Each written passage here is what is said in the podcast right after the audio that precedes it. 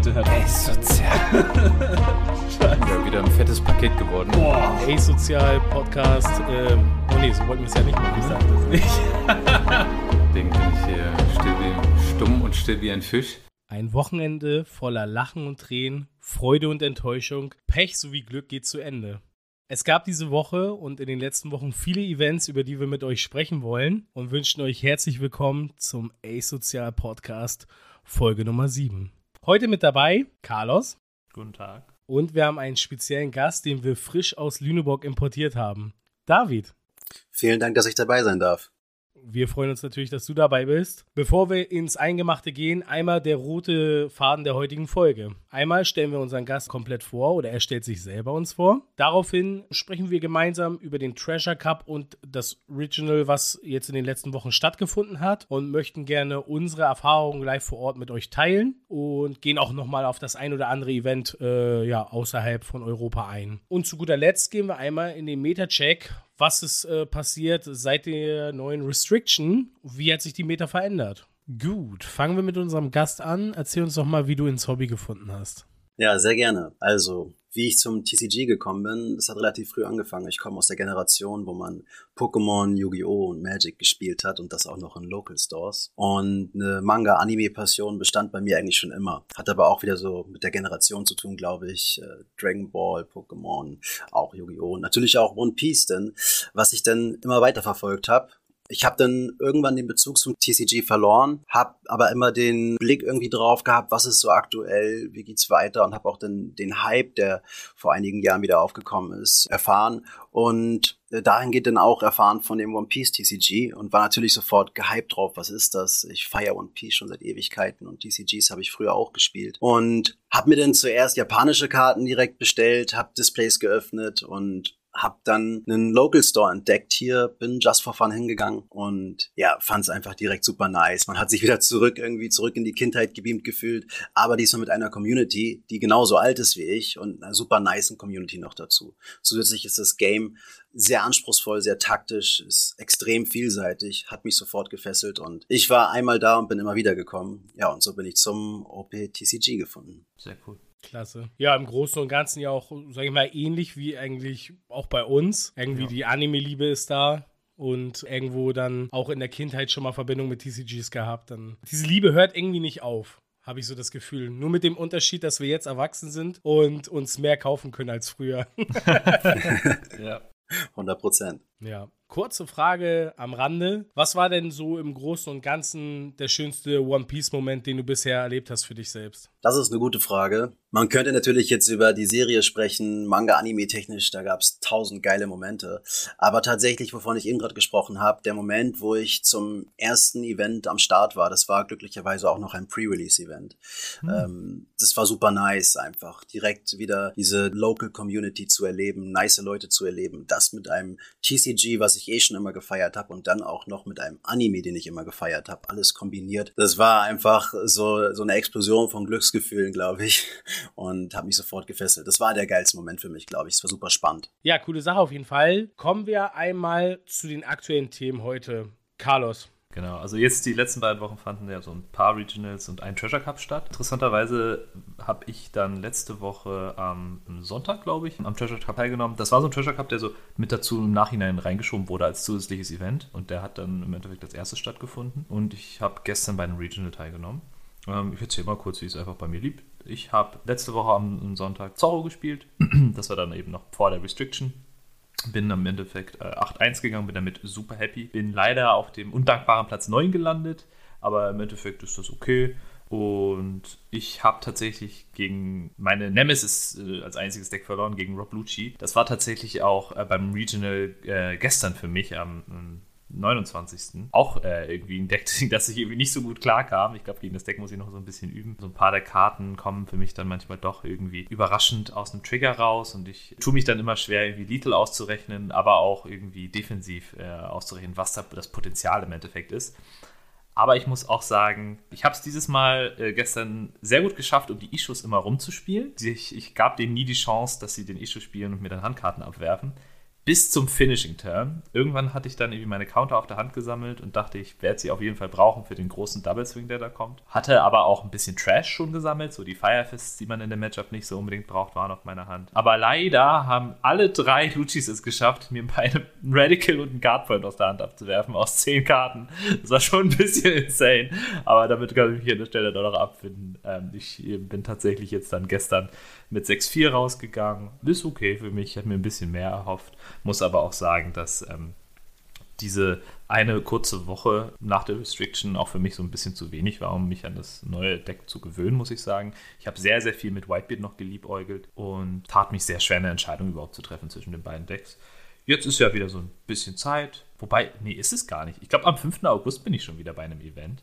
Äh, ich glaube, das ist auch wieder ein Treasure Cup. Äh, müsste ich nochmal nachschauen, aber ich bin mir eigentlich wieder unsicher. Ja, okay.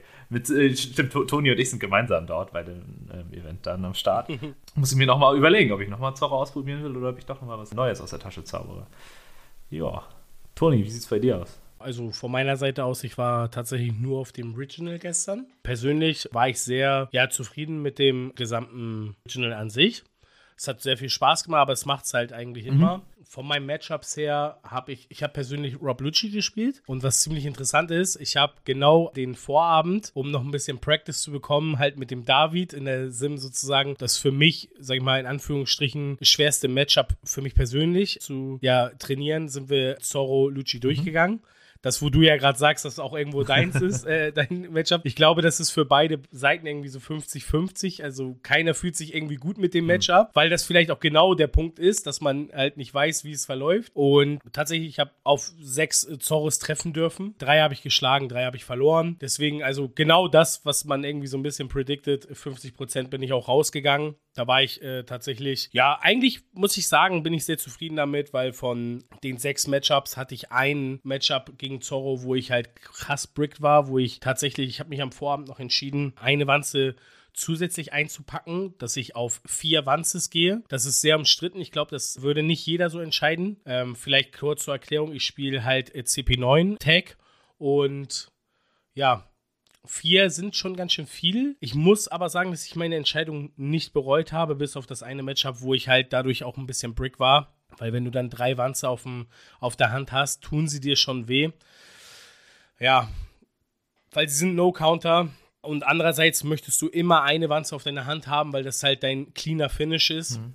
Und gerade gegen Zorro brauchst du die Wanze für den Finisher in der Regel auch, um das volle Potenzial auszuschöpfen, meiner Meinung nach. Ja, Overall, wie gesagt, bin ich ganz zufrieden. Was mich sehr persönlich sehr überrascht hat und womit ich sehr glücklich bin, ist, ich hatte zwei Katakuri-Gegner und das ist, glaube ich, auch nicht das optimalste Matchup für Rob Luki. Und ich konnte tatsächlich beide ähm, Kategories besiegen. Und oh, da hatte ich auch tatsächlich sehr viel Angst äh, in dem Match, so weil es einfach, wie gesagt, wenn es da schlecht läuft und der Katakuri-Spieler, glaube ich, nicht so viel falsch macht, ist das fast ein Auto-Win für ihn. Ich will jetzt nicht das zu übertreiben, aber für mich war es halt schön, das einfach dann für mich zu entscheiden. Was mich richtig gefreut hat, ist halt, äh, dass ich tatsächlich auf mein, ich glaube, sechsten oder siebten Game habe ich auf den Kuro noch getroffen. Und das war eigentlich ein richtig cooles Match, so auf jeden Fall. Und ich habe mich gefreut, dass mit dem Typen habe ich dann halt auch so, das war richtig geil, habe mit dem noch ein bisschen geschnackt und alles mögliche. Der hat halt einfach auf seinem Boden gespielt und seine Kamera vom Rechner so runter vom Tisch. Und ich meinte dann zu ihm so, weil das war noch der Zeitpunkt, ich glaube, da stand ich zu dem Zeitpunkt Zeitpunkt stand ich wirklich gut. Da stand ich irgendwie auf 5-2. Also was heißt wirklich gut, aber für, äh, ich habe halt mir nicht so viel Erwartungen diesmal mitgenommen. Und mit 5-2 war ich sehr zufrieden zu dem Zeitpunkt noch. Hab dann gegen den gespielt und meinte halt zu ihm, ey, pass auf, weil er stand auch 5-2. Und ich meinte so, du holst jetzt gar keinen Loose mehr. Und wenn du dann durchziehst und am Ende 8-2 gehst, dann wärst du halt zur Legende, wer einfach zehn Stunden auf dem Boden sitzt und äh, dann 8-2 irgendwie vielleicht noch in Topcut kommt oder ich weiß nicht, ob du mit 8-2 das schaffen kannst. Es kommt, glaube ich, auf deinen Tiebreaker an, aber auf jeden Fall fand ich es mega mäßig geil und es war wieder ähm, auf jeden Fall ein schönes Event von meiner Seite aus. Wie lustig. Ein anderer aus unserer Truppe hatte auch einen Gegner, der hat auf dem Campingplatz gespielt und äh, Deutschland war jetzt auch nicht so unbedingt das beste Wetter überall gestern. Also, wenn da irgendwie richtig Sturmflut gewesen wäre, wäre ich auch gespannt gewesen, was der dann gemacht hätte. Richtig gut, richtig gut auf jeden Fall. Aber ich habe zu dem Typen, das muss ich noch ganz kurz beifügen, ich habe zu dem Typen auf jeden Fall gesagt, ich meinte, dass in dem Moment ist mir wirklich klar geworden, so, so eng, ich habe es ja eben schon gesagt, dieses Frust und Segen und Glück ist ja so nah beieinander, wenn du sowas spielst.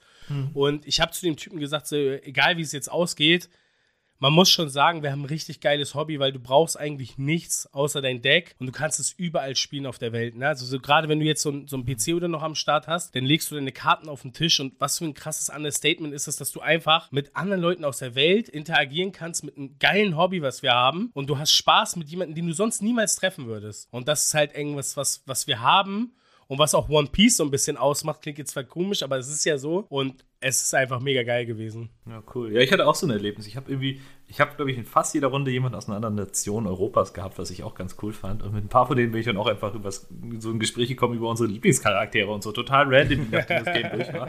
Und das macht einfach total Laune. Ja, ich verstehe total, was du meinst. Würde ich so unterschreiben. Ja, Chapeau an die Community auf jeden Fall. Also ich hatte auch okay. keinen, der gerandet hat oder richtig salty war. Es war alles auf Augenhöhe. Man hat sich in die Kamera die Brofist gegeben und das kann ich einfach nur sagen. Wirklich, ich freue mich, ein Teil der Community zu sein. Das muss ich so sagen.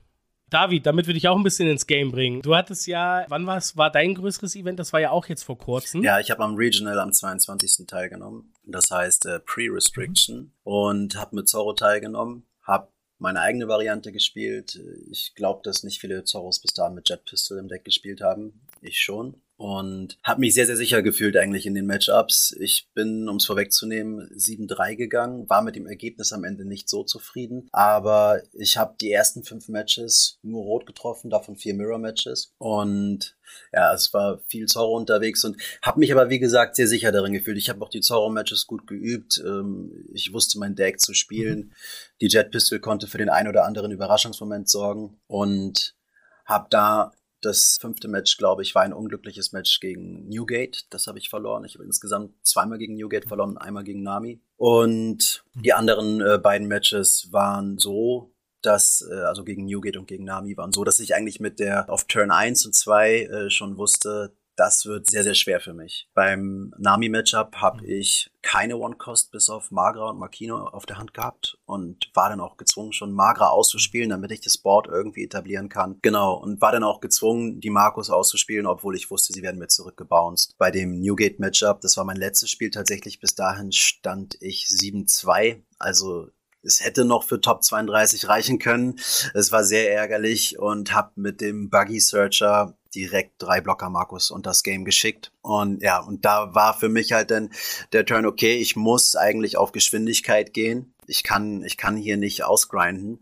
Hab dann den Teach, obwohl ich wusste, dass ein Ace kommen kann, benutzt auf dem neuner Turn war das. Und er hat aber auf seinem Zehner Turn kein Newgate gespielt, sondern hat einen Ace gespielt, hat mir die gut, hat gutes Board contestet, muss ich sagen, und, ähm, hat denn das Game für sich entschieden. Genau, das war sehr ärgerlich. Insgesamt finde ich, dass die zweite Hälfte deutlich diverser war. Ich habe auch einen ähm, Rob Lukey gehabt. Ich habe, äh, wie gesagt, Nami, ich hatte Kaido, ich hatte Law und sehr, sehr ähm, nice äh, Matchup-Partner auch, wie ihr auch gerade berichtet habt. Ähm, sehr fair und coole Gespräche auch noch hinterher, wenn man ein bisschen schneller fertig war mit dem Match. Und ja, insgesamt war es eine richtig geile Erfahrung. War ganz schön lang bei uns, weil es das erste Tausender-Event war.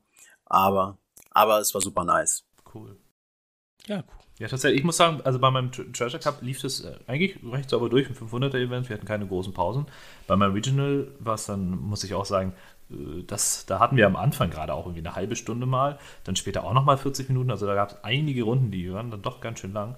Ich habe aber auch gesehen, es gab wohl echt oft irgendwie nochmal per Video irgendwelche Sachen, die nachgeklärt werden mussten. Also es war vielleicht dann auch eben unglücklich, dass es dann eben relativ oft passiert ist. Ja, problematisch, problematisch wird es dann, wenn man als Teilnehmer nicht weiß, wie viel Zeit habe ich eigentlich.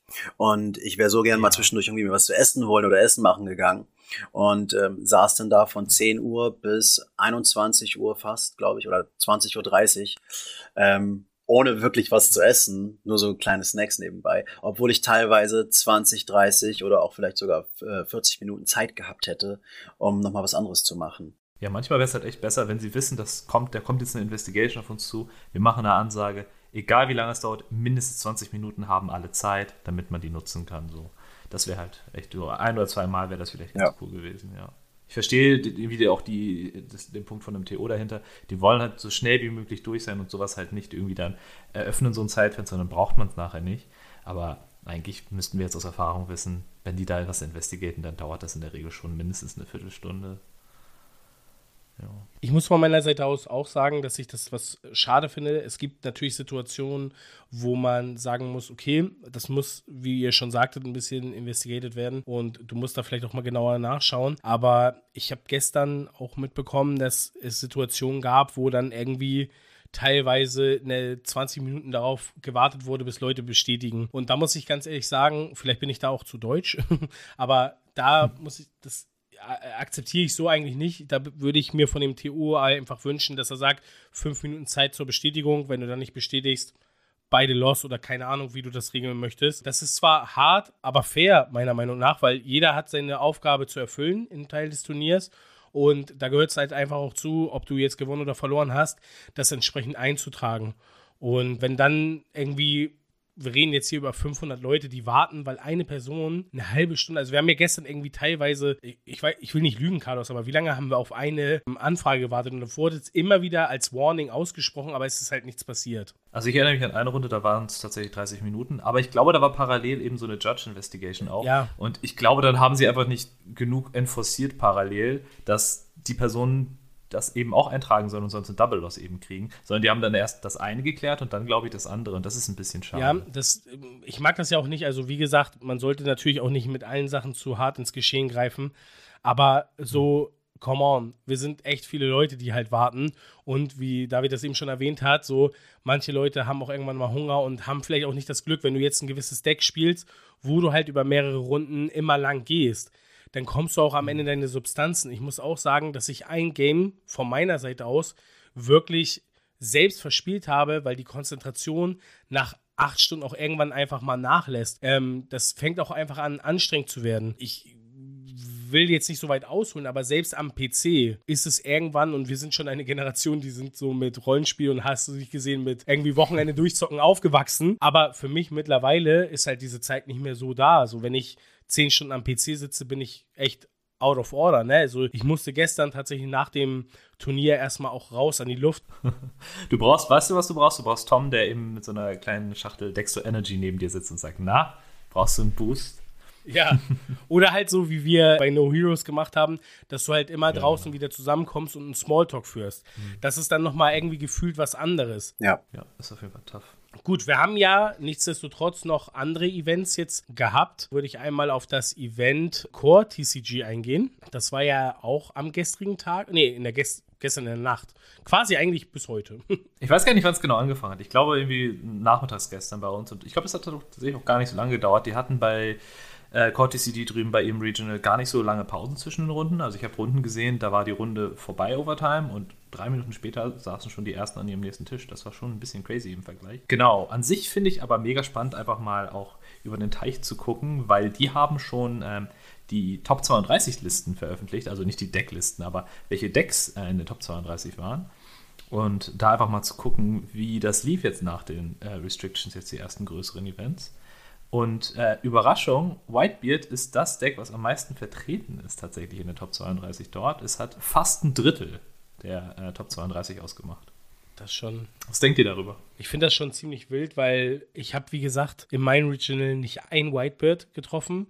Wenn ich mich an Mülheim zurückerinnere, habe ich schon sehr, sehr viele Whitebirds auf meinem Weg gehabt. Klar, es ist eine andere Zeit, aber ich glaube, dass der Tenor hier in Deutschland oder vielleicht Europa dann in dem Fall schon zurückgegangen sind und äh, viele Whitebird vielleicht schneller abgestempelt haben und gesagt haben, nee, Whitebird ist tot und dann hast du überall die Memes gesehen und irgendwie ist dann so trittbrettmäßig jeder auf diesen äh, Zug mit aufgesprungen und haben vielleicht auch nicht so viel äh, Aufmerksamkeit dem Thema dann nochmal gegeben. So fühlt es sich zumindest an. Ich glaube aber, wenn ich zurückblicke, dass Amerika schon immer relativ Newgate-lastig war seit OP02 und da einfach vielleicht so eine Vorliebe besteht und deswegen ähm, ja, da einfach weitergespielt wurde, was man ja auch sagen muss, was man auch gesehen hat, es ist ja nach wie vor ein starker Leader. Ja, ja. Ja, ich glaube, du hast recht. Ich glaube, in, Amerika war der grundsätzlich ein bisschen beliebter. Ich muss sagen, ich habe ja vorhin schon gesagt, ich habe mit dem äh, Deck auch ein bisschen geliebäugelt vor, äh, als die Restriction kam und habe auch mit Tom sehr viel im Sim getestet. Wir haben da Vormittag quasi echt super viele Matches einfach durchgehauen für das Zorro Whitebeard Matchup, weil weil das eben äh, in meinen Augen das Wichtigste ist. Äh, und ich muss sagen, in den ersten Runden habe ich ihn wirklich auch gut nass gemacht mit dem Deck. Aber ähm, das, das, diese neue Art von Newgate, sage ich mal, dass man noch ein bisschen aggressiver spielt und nicht so sehr auf diese Tools relied mit dem Blocker Markus dann später das Game auszugleichen, sondern wirklich so schnell wie möglich an die Ressourcen rangeht und versucht nach vorne zu gehen. Das ist auch so ein bisschen noch so ein Überraschungsfaktor gewesen in den ersten Games. Irgendwann hat Tom dann doch schon ganz schön die Kurve gekriegt und dann gemerkt, wie er die Finishing Turns am besten macht und wie er den Finishing Turn am besten auch vorbereitet als Zorro. Und dann hat er mir echt die Games auch super schnell weggenommen. Und deswegen habe ich mich dann schlussendlich dagegen entschieden. Ich glaube, das ist ein ganz großer Faktor, warum Newgate jetzt äh, so viel getoppt hat, weil viele einfach die Erfahrung nicht haben, wie Toni auch meinte, es auch nicht vielleicht erwartet haben, dass es überhaupt so viel gespielt wird und das nicht so viel auch trainiert haben, das Matchup. Weil das ist schon eins, an das man sich gewöhnen muss. Das, das denke ich schon. Ich frage mich halt, wenn wir mal schauen, also gerade das Core TCG Event, ist es ja so, dass, ja, aus Amerika, der Podcaster hat das ja mit dem 10-0 gewonnen und äh, mit dem Whitebird. Und was, was ich mich da frage, ist, wenn man sich halt mal so, ich mal, so die Top, ich, ich weiß gar nicht, Top 16 oder so anguckt, dann siehst du da halt ja auch gar kein Black Deck. Ich frage mich halt, warum das halt so ist, dass wir man muss ja schon sagen, Europa ist ja schon Rob Luki-lastig, würde ich behaupten. Also der ist jetzt nicht selten vertreten. Und ich frage mich, ob das überhaupt so in dem Ausmaß möglich wäre, wenn bei denen in den Top 32 mal ein Black Deck vertreten wäre. Weil das ist ja sozusagen ja. das, wo man sagt, wenn du 10-0 gehst und du hast drei Lukis nass gemacht oder Ne, also drei Black Decks, dann sage ich, okay, fein, bin ich dabei. Wenn du natürlich den einzigen Luki, den du gesehen hast, irgendwie in Runde 1 war und das war sage ich mal, ein sehr unerfahrener Spieler. Ne? Das, also ja, ja ich, das war auch der Hauptgrund, warum ich tatsächlich dann mich von, gegen Whitebeard entschieden habe, weil ich meine Erwartung war, dass es recht viele Lukis wären. Und das Matchup finde ich echt hart für Whitebeard. Und dann dachte ich, ich weiß nicht, vielleicht ist es tatsächlich so, dass in Amerika weniger gespielt werden, weil in den Top 32 ist kein Luki da. Da, ist, da sind tatsächlich wie ein, zwei Smoker drin gewesen, lustigerweise. Ähm, das könnte auch natürlich ein großer Faktor dafür sein, dass, wenn Luki unbeliebter ist, dass Whitebeard dann natürlich auch besser nach oben durchkommt, ja. Hm, schon auf jeden Fall. Ja. ja. Wenig überraschend, das zweitbeliebteste Deck ist Zorro nach wie vor. Äh, weiterhin ein gutes Deck, äh, sehr konsistent. Äh, was ich an Zorro äh, nach wie vor am, ähm, am meisten mag, ist, dass er so einen even Matchup-Spread hat. Also er hat jetzt keine Matchups, die sind absolut katastrophal, sondern in jedem Match kann er was reißen und du kannst halt mit, mit deinem Player-Skill relativ viel äh, ausgleichen. Du kannst deinen Gameplan ein bisschen adaptieren, je nach Matchup und was du ziehst. Und das finde ich echt cool im Vergleich zu einem anderen Deck wie zum Beispiel ähm, Doflamingo, was tatsächlich das drittplatzierte dort war in den Top 32 von den Mengen an Platzierungen das hat schon manchmal echt harte Matchups, wie zum Beispiel gegen Law.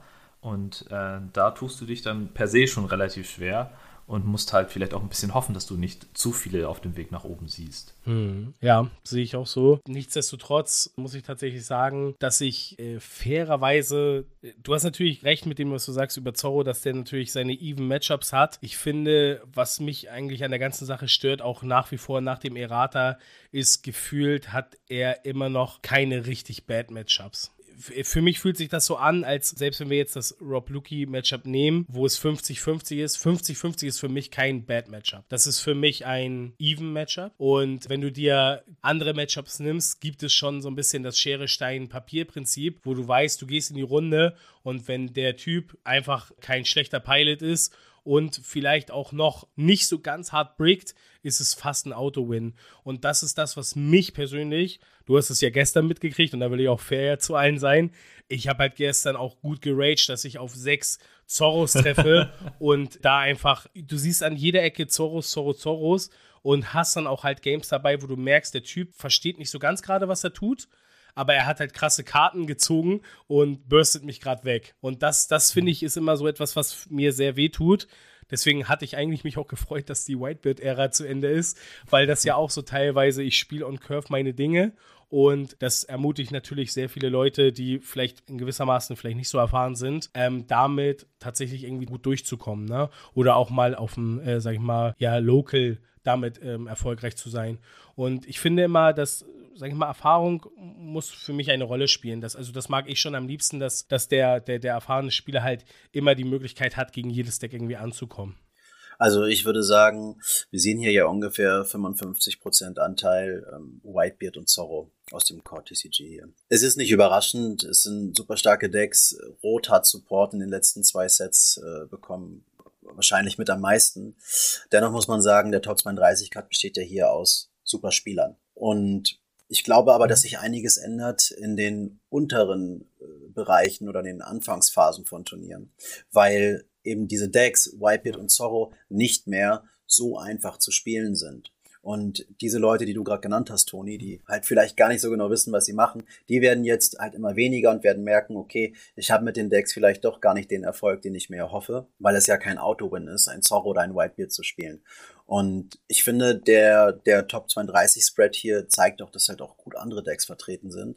Natürlich nicht so viel, aber wir haben einen starken Doffy-Anteil, einen starken Law-Anteil und ähm, eben auch einen Kuro, der vielleicht auch nur deshalb rausgekommen ist, weil eben die Restriction da ist und er jetzt wieder seine Chance wittert, eben durchzukommen und nicht an den äh, Blockerarmeen oder an Radical Beams zu scheitern. Du hast aber bei Kuro darfst du natürlich eine Sache nicht vergessen. Kuro sieht natürlich generell gegen Zorro sehr gut aus und wenn der Kuro-Spieler im, im Härtefall, so wie ich, auf sechs Zorros in seinen ersten sechs Games trifft, dann ist natürlich klar, dass der eine ziemlich gute Quote erreicht. Das ist halt so ein, so ein separates Thema dann nochmal für sich. Also. Ja, klar. Aber das gehört ja zum Meta dazu. Also in Japan war es dann ja auch so, Whitebeard war mit Moby Dick in der OP03-Variante so unfassbar stark, dass nur noch Whitebeard gespielt wurde in den, in den äh, Top Cuts dann.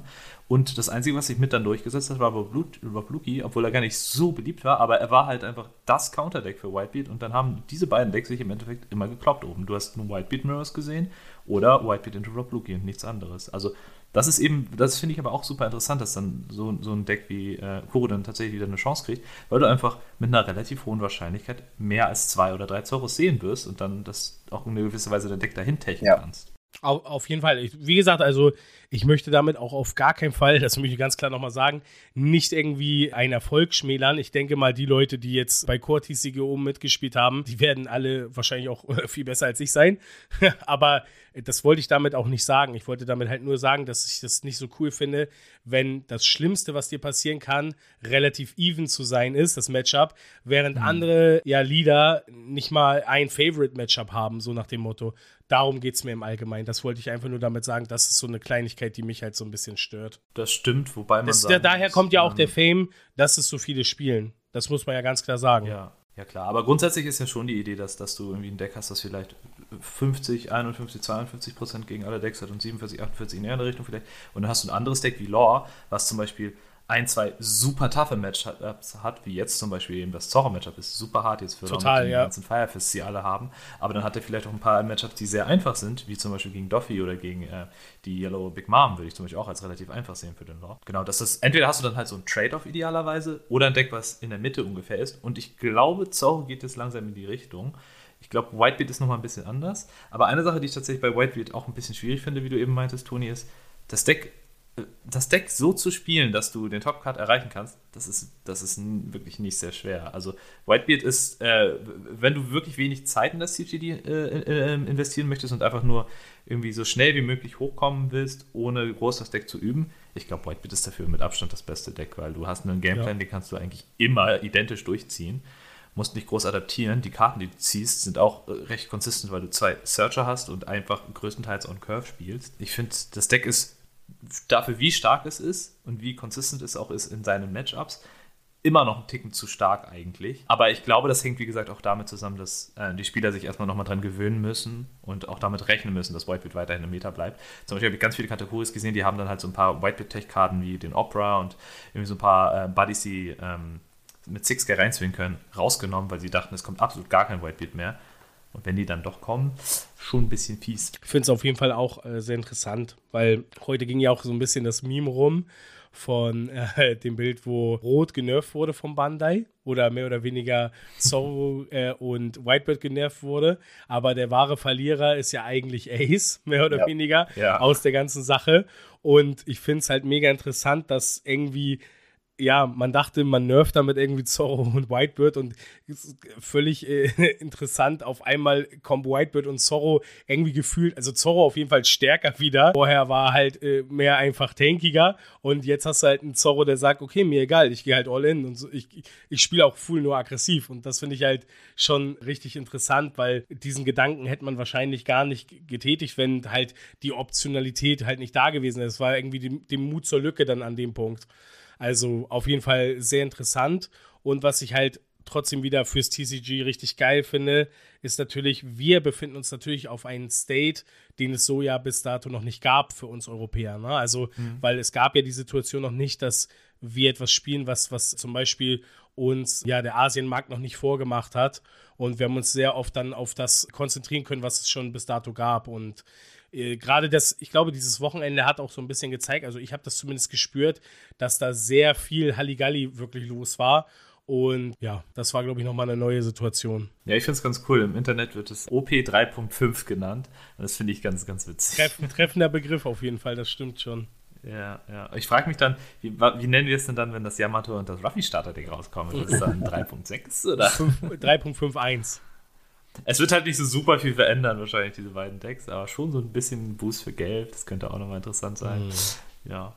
Ich glaube, ich glaub, es kommt in zwei Wochen raus. Ich glaube, am 11. August war es. Da bin ich auch noch mal ein bisschen gespannt, ob das nochmal Katakuri so ein bisschen pushen kann. Ja. Komm, äh, Yamato und Black Deck kommen gleichzeitig raus? Genau, ja.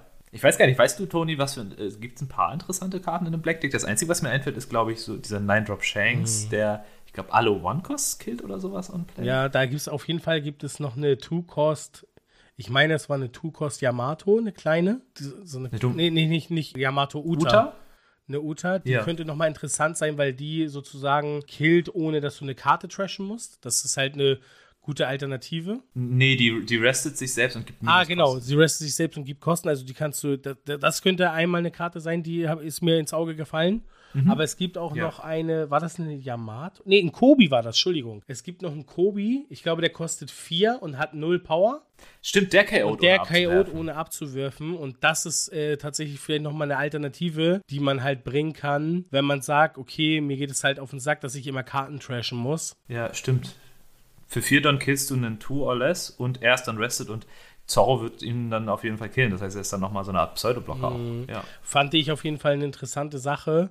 Und wie du schon sagst, man muss mal gucken, wie das sich mit ähm, Shanks dann gibt, wenn man, sage ich mal, das in Verbindung, da gibt es ja mehrere Möglichkeiten. Entweder spielst du es irgendwie mit Shengoku Promo, vielleicht, was ich glaube ich vielleicht gar nicht so effektiv halte. Ich glaube, das Beste wird wahrscheinlich mit Ishu zusammen sein, wenn du ja. auf 8 Ishu spielen kannst und dann im nächsten Turn direkt clearen kannst immer mit dem Gedanken natürlich, dass du, wenn du zwei dicke Drops rausbringen musst, musst du natürlich vorblocken. Ne? Du musst es irgendwie vorbereiten, mhm. weil ihr wisst es ja selber, manchmal hat man nicht mal die Zeit, den einen Big Man zu spielen. Gerade wenn du jetzt nicht so wie mit Newgate Character einen Lebenspush kriegst. Das musst du auch erstmal verteidigen können dann.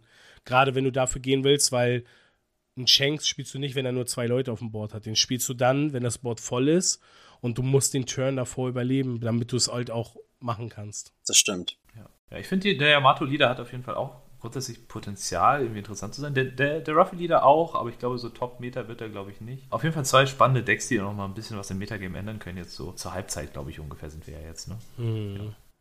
Ja, lang ist es auch schon nicht mehr. Äh, zum Black Deck wollte ich noch hinzufügen. Ich finde tatsächlich die Shirahoshi-Blocker gar nicht so uninteressant. Die kostet zwar vier, hat aber auch einen Counter, ist also keine tote Karte und hat als einziger Blocker für Schwarzen und Play-Effekt minus vier Kosten. Hm. Das kann einiges machen. Ja, und sie kostet nur vier, das heißt, man kann sie eigentlich ganz gut mit einer zweiten Karte Eben. noch kombon in dem Turn. Ja. Du kannst da mit perspektivisch, jetzt wo du sagst, hast du ja immer die Möglichkeit, das in Verbindung mit Sakazuki zu spielen, ja. Turn, wenn du 10 Don hast. Und das ist schon das ist schon geil eigentlich. Also dann kannst du halt. Ja, eine Sache, die ein bisschen doof ist, ist, dass sie halt das Mermaid Tag hat. Also sie ist weder wie noch CP9, also die Searcher, die wir aktuell haben. Da kann sie eventuell dafür sorgen, dass die whiffen, falls man die spielt, ja. Ja, sonst haben wir sonst noch irgendwas, was in ja, den Meta-Check mit rein müsste. Was hat sich noch verändert? Ich glaube, in letzter Zeit hat man auf jeden Fall beim Lore noch mal ein bisschen mehr die Robin gesehen äh, in Verbindung mit dem Brook. Das war irgendwie, glaube ich, mhm. vor dem nicht so Thema. Ich finde es ist eine interessante äh, Sache. Ich habe es halt nicht äh, wirklich selber praktiziert. Pr praktiziert. Aber ähm, hab's mal getestet, jetzt äh, Kurs vom Treasure, äh, vom Regional. Und ich finde es erfrischend, wenn du halt keine, ja, keine Buddies äh, early in die Hand kriegst, ist es sehr erfrischend, dass du damit schon mal so ein bisschen dein Board füllen kannst mit Buddies, die halt was wert sind auf dem Feld. Ja, es hilft Law echt auf jeden Fall, wenn er nicht genug One-Drops sieht, nochmal sowas rauszutempoen. Aber vor allen Dingen ist es halt äh, eine Sache, und zwar, wenn du Brook mit einem Zau kombinieren kannst, also Brook Zau spielst, dann kann der Zorro gegen, also primär ist, ist der Brook drin, um gegen Zorro zu contesten. Du hast damit zwei schnelle Bodies auf dem Board, die dann das Board contesten können. Und du hast die Möglichkeit, äh, die Firefist rauszubaiten, damit dein Blocker-Lore im nächsten Turn nicht äh, Gordon oder Otama Firefisted wird, sondern eventuell die Firefist dann schon aus der Hand raus ist.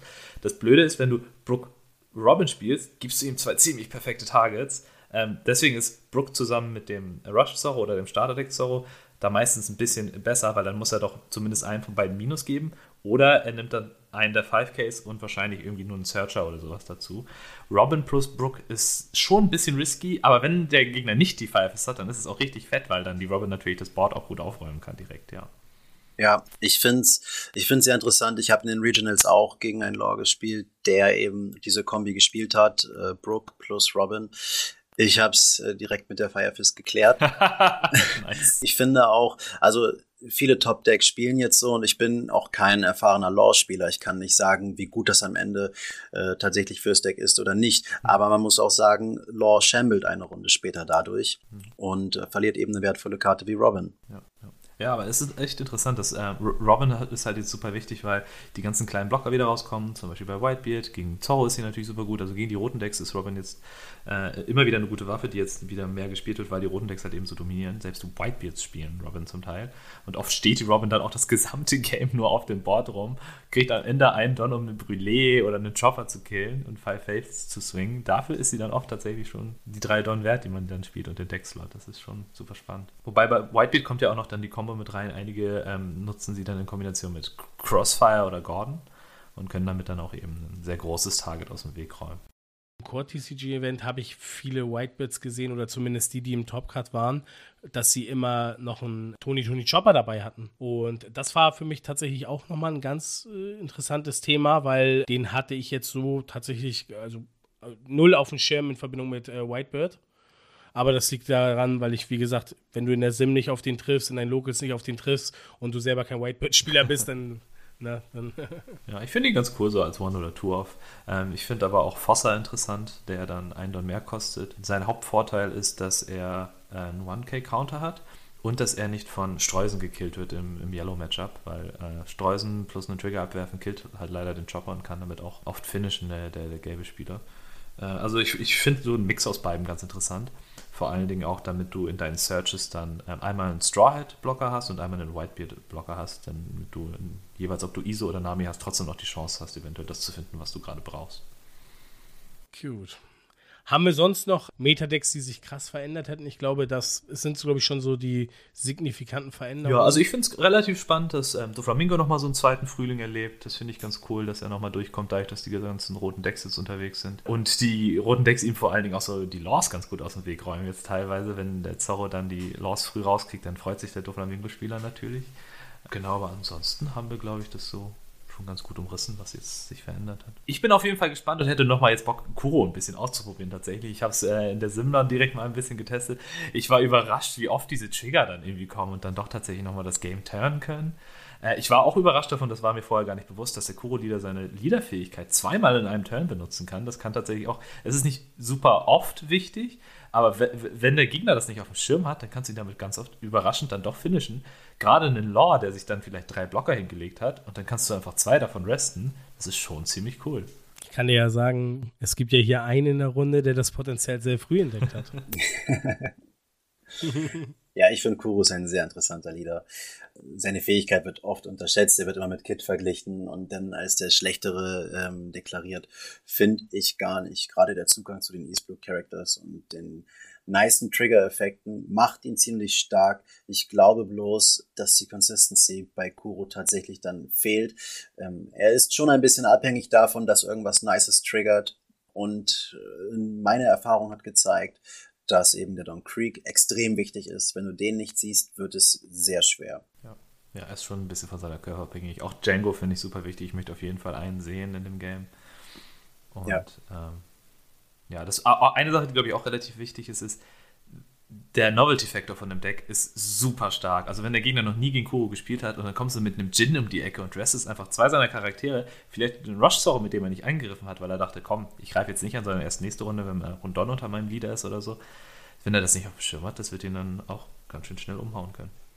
Ja, was so mein, mein Favorite Turn ist, ist, du gehst Second, spielst die Searcher Nami, suchst dir das, was dir noch fehlt und auf dem Vier-Don-Turn spielst du ähm, Butchie und Sham und hast einen direkten Boardvorteil. Du hast einen 4K-Body, einen 5K-Body und du hast das, was dein Gegner gespielt hat, eben getrashed und dann fängt das Game richtig gut an für Kuro und ja.